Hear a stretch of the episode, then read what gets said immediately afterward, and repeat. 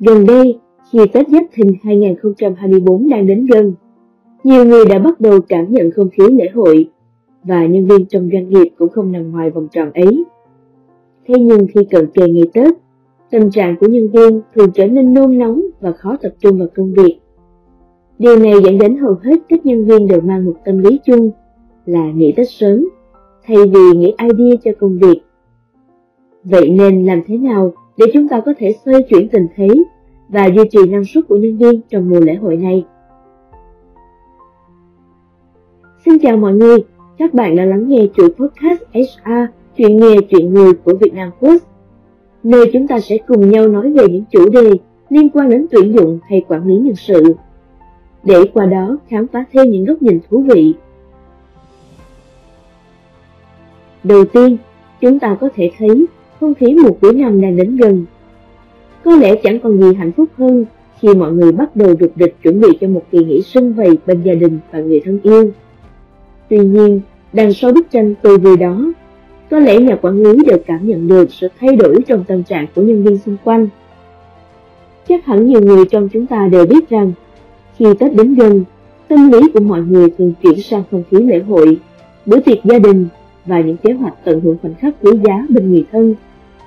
Tuy nhiên, đối với doanh nghiệp, đây cũng là giai đoạn cần đặc biệt chú ý. Ngày càng nhiều nghiên cứu chỉ ra rằng, tâm trạng mong đợi Tết sớm có thể ảnh hưởng đến hiệu suất làm việc của nhân viên. Những suy nghĩ về kế hoạch Tết, mua sắm hay việc chuẩn bị cho các dự định cá nhân có thể làm giảm sự tập trung và cam kết của họ trong công việc hàng ngày.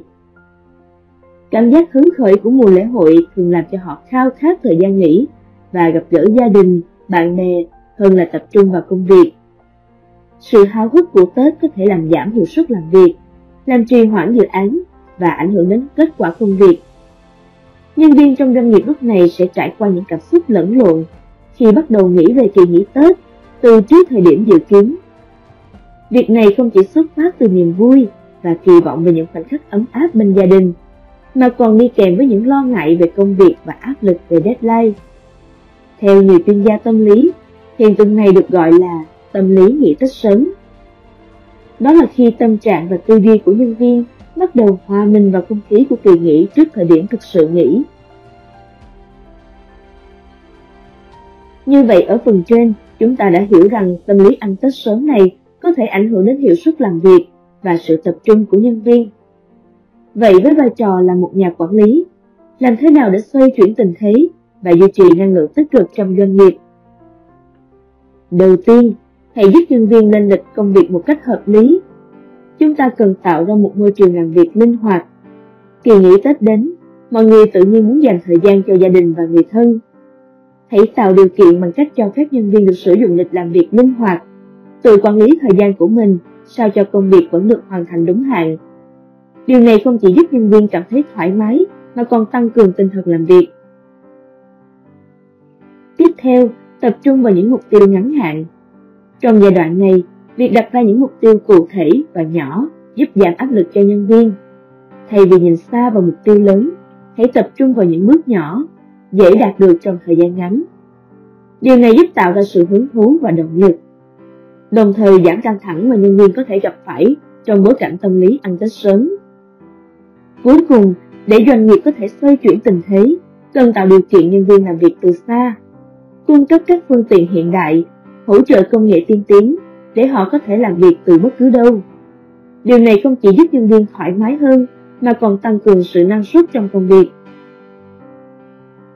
Vậy là chúng ta đã tìm hiểu cách doanh nghiệp có thể xoay chuyển tình thế khi nhân viên mang tâm lý nghỉ Tết thay vì nghỉ idea trong giai đoạn cuối năm 2023 này. Dù mỗi người đều trải qua những trạng thái tâm lý khác nhau, việc hiểu và chia sẻ cảm xúc có thể là chìa khóa mở ra sự đồng cảm và hiểu biết. Chúng ta đều là con người, và trong những ngày cuối năm, việc chia sẻ tình cảm và sẻ chia những lo lắng có thể tạo ra một cộng đồng làm việc mạnh mẽ và đoàn kết hơn. Doanh nghiệp hãy nhìn nhận tâm lý này như một thách thức mà mình có thể vượt qua. Thay vì để nó làm ảnh hưởng đến hiệu suất làm việc, chúng ta hãy xem nó như một cơ hội để tự quản lý tâm trạng và tối ưu hóa công việc. Cảm ơn mọi người đã dành thời gian để lắng nghe số podcast hôm nay. Hy vọng mọi người đã có cho mình một góc nhìn mới mẻ và không chán thú vị.